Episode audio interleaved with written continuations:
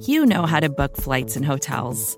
All you're missing is a tool to help you plan that unbelievable travel experience. That's why you need Viator. Book guided tours, excursions, and more in one place. There are over 300,000 travel experiences to choose from, so you can find something for everyone. And Viator offers free cancellation and 24 7 customer support for worry free travel. Download the Viator app now and use code Viator10 for 10% off your first booking in the app. Find travel experiences for you. Do more with Viator.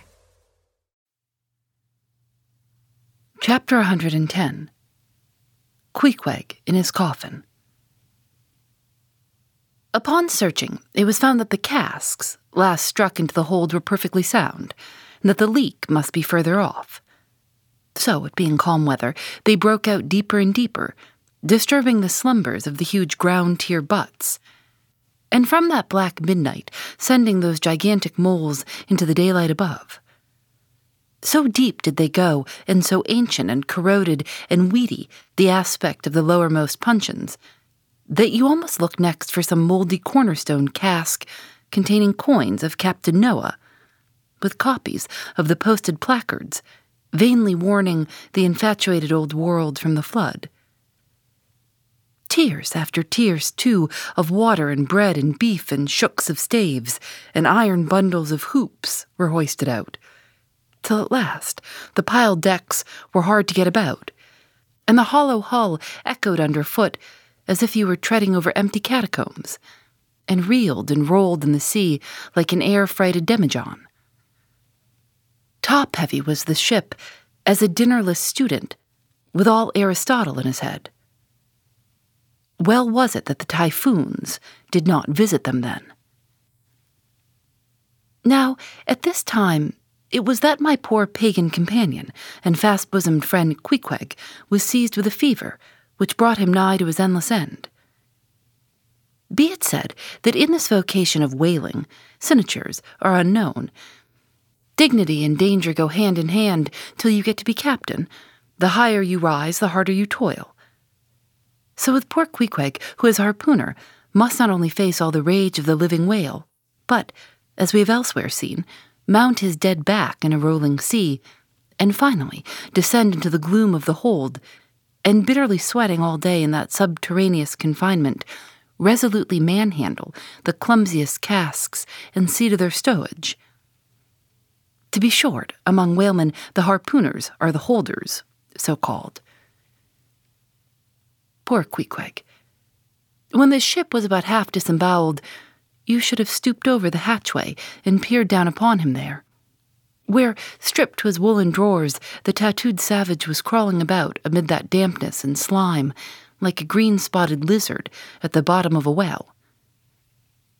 And a well, or an ice house, it somehow proved to him, poor pagan, where, strange to say, for all the heat of his sweatings, he caught a terrible chill, which lapsed into a fever, and at last, after some days' suffering, laid him in his hammock, close to the very sill of the door of death. How he wasted and wasted away in those few long lingering days, till there seemed but little left of him but his frame and tattooing. But as all else in him thinned, and his cheekbones grew sharper, his eyes, nevertheless, seemed growing fuller and fuller. They became of a strange softness of luster, and mildly but deeply looked out at you there from his sickness, a wondrous testimony to that immortal health in him which could not die or be weakened. And like circles on the water grow fainter, expand, so his eyes seemed rounding and rounding like the rings of eternity. An awe that cannot be named would steal over you as you sat by the side of this waning savage and saw as strange things in his face as any beheld who were bystanders when Zoroaster died. For whatever is truly wondrous and fearful in man never yet was put into words or books. And the drawing near of death which alike levels all, alike impresses all with a last revelation, which only an author from the dead could adequately tell. So that, let us say it again, no dying Chaldee or Greek had higher and holier thoughts than those whose mysterious shades you saw creeping over the face of poor Queequeg as he quietly lay in his swaying hammock, and the rolling sea seemed gently rocking him to his final rest, and the ocean's invisible flood tide lifted him higher and higher towards his destined heaven. Not a man of the crew but gave him up, and as for Queequeg himself, what he thought of his case was forcibly shown by a curious favor, he asked. He called one to him in the grey morning watch when the day was just breaking, and taking his hand, said that while in Nantucket, he had chanced to see certain little canoes of dark wood, like the rich war wood of his native isle. And upon inquiry, he had learned that all whalemen who died in Nantucket were laid in those same dark canoes, and that the fancy of being so laid had much pleased him, for it was not unlike the custom of his own race, who, after embalming a dead warrior, stretched him out in his canoe and so left him to be floated away to the starry archipelagos. For not only do they believe that the stars are isles, but that far beyond all visible horizons, their own mild, uncontented seas interflow with the blue heavens, and so form the white breakers of the Milky Way. He added that he shuddered at the thought of being buried in his hammock, according to the usual sea custom, tossed like something vile to the death devouring sharks. No, he desired a canoe like those of Nantucket, all the more congenial to him, being a whaleman, that like a whaleboat, these coffin canoes were without a keel. Though that involved but uncertain steering and much leeway adown the dim ages. Now, when the strange circumstance was made known aft, the carpenter was at once commanded to do Queequeg's bidding, whatever it might include. There was some heathenish, coffin colored old lumber aboard, which upon a long previous voyage had been cut from the aboriginal groves of the Lackaday Islands, and from these dark planks the coffin was recommended to be made. No sooner was the carpenter apprised of the order than, taking his rule, he forthwith, with all the indifferent promptitude of his character, proceeded into the forecastle and took Queequeg's measure with great accuracy, regularly chalking Queequeg's person as he shifted the rule. Ah, poor fellow, he'll have to die now, ejaculated the Long Island sailor.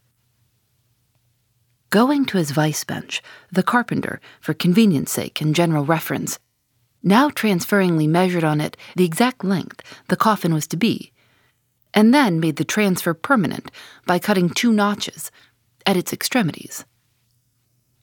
This done, he marshaled the planks and his tools and to work. When the last nail was driven and the lid duly planed and fitted, he lightly shouldered the coffin and went forward with it, inquiring whether they were ready for it yet in that direction. Overhearing the indignant but half humorous cries with which the people on deck began to drive the coffin away, Queequeg, to everyone's consternation, commanded that the things should be instantly brought to him, nor was there any denying him. Seeing that, of all mortals, some dying men are the most tyrannical, and certainly, since they will shortly trouble us so little for evermore, the poor fellows ought to be indulged. Leaning over in his hammock, Queequeg long regarded the coffin with an attentive eye. He then called for his harpoon, had the wooden stock drawn from it, and then had the iron part placed in the coffin along with one of the paddles of his boat.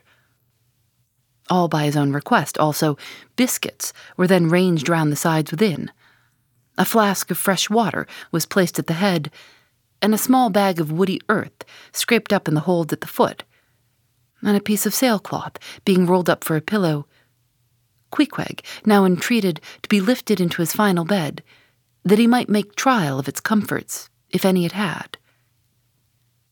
He lay without moving a few minutes, then told one to go to his bag and bring out his little god, Yojo. Then, crossing his arms on his breast with Yojo between, he called for the coffin lid, hatch, he called it, to be placed over him.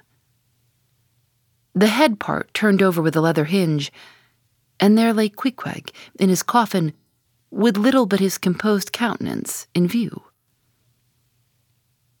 Rarmai. It will do, it is easy, he murmured at last, and signed to be replaced in his hammock. But ere this was done, Pip, who had been slyly hovering near by all this while, drew nigh to him where he lay, and with soft sobbings took him by the hand, in the other holding his tambourine. Poor rover, will ye never have done with all this weary roving? Where go ye now? But if the currents carry you to these sweet Antilles, where the beaches are only beat with water lilies, will ye do one little errand for me? Seek out one Pip, who's now been missing long. I think he's in those far Antilles. If ye find him, then comfort him, for he must be very sad. For look, he's left his tambourine behind. I found it.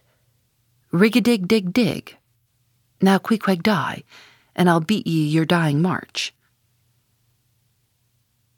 I have heard, murmured Starbuck, gazing down the scuttle, that in violent fevers men, all ignorance, have talked in ancient tongues, and that when the mystery is probed, it turns out always that in their wholly forgotten childhood, those ancient tongues had been really spoken in their hearing by some lofty scholars.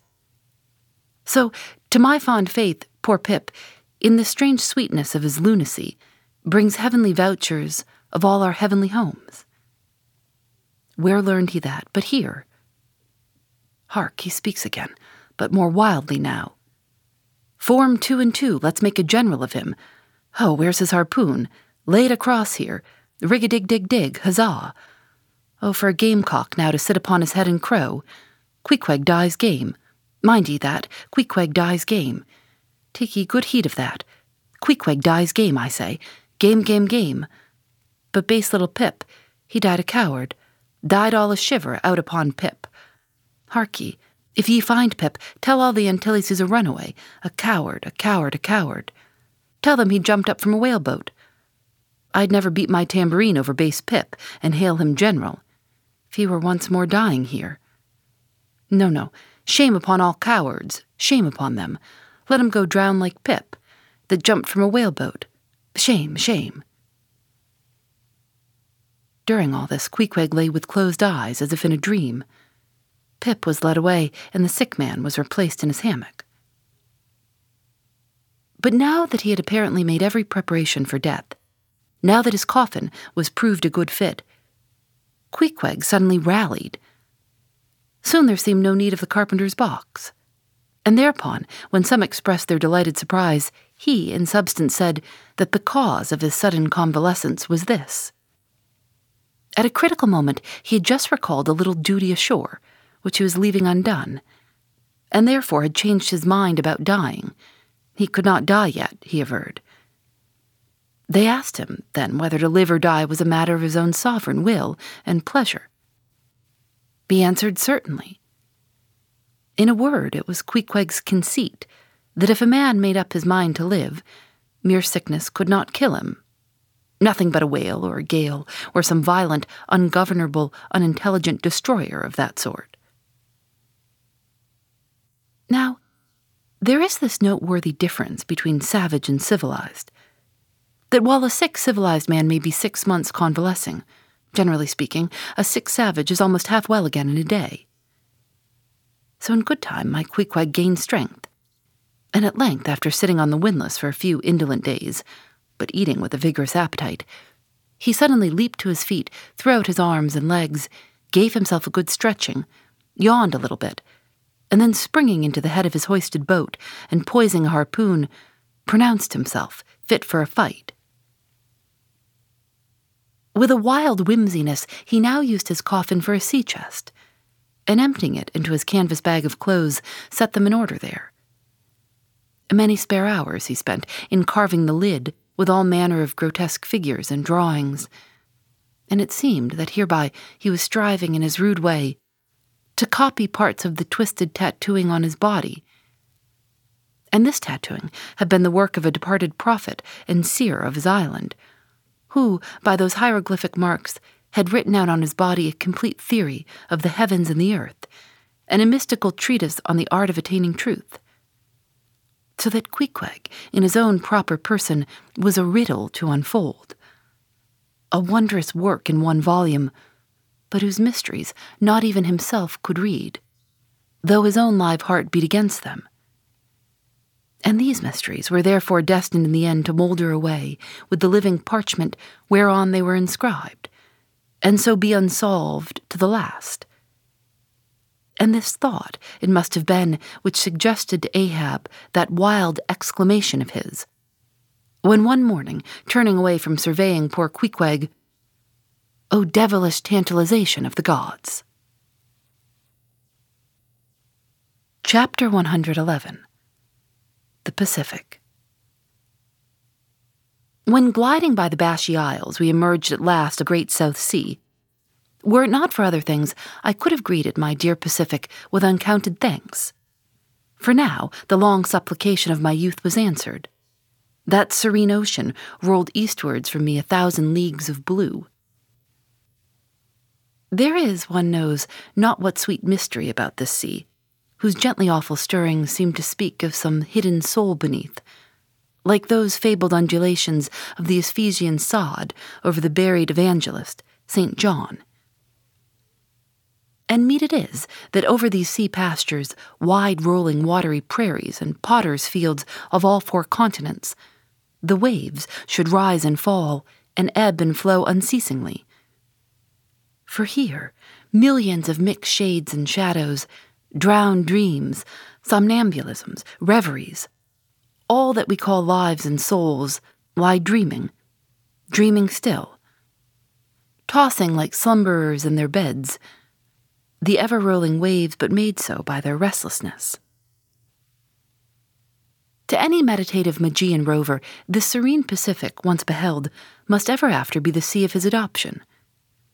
It rolls the midmost waters of the world, the Indian Ocean and Atlantic being but its arms.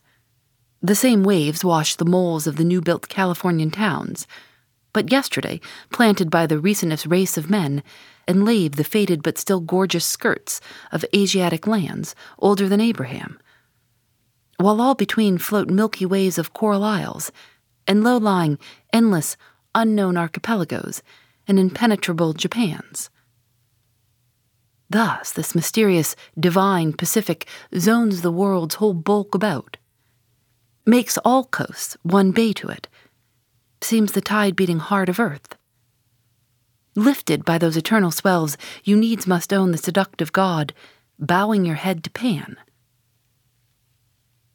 But few thoughts of Pan stirred Ahab's brain, as standing like an iron statue at his accustomed place beside the mizzen rigging, with one nostril, he unthinkingly snuffed the sugary musk from the Bashee Isles, in whose sweet woods mild lovers must be walking, and with the other consciously inhaled the salt breath of the new-found sea. That sea in which the hated white whale must even then be swimming. Launched at length upon these almost final waters, and gliding towards the Japanese cruising ground, the old man's purpose intensified itself. His firm lips met like the lips of a vice. The delta on his forehead's veins swelled like overladen brooks. In his very sleep, his ringing cry ran through the vaulted hull. Stern all, the white whale spouts thick blood. Phoebe Reads a Mystery is recorded in the studios of North Carolina Public Radio, WUNC.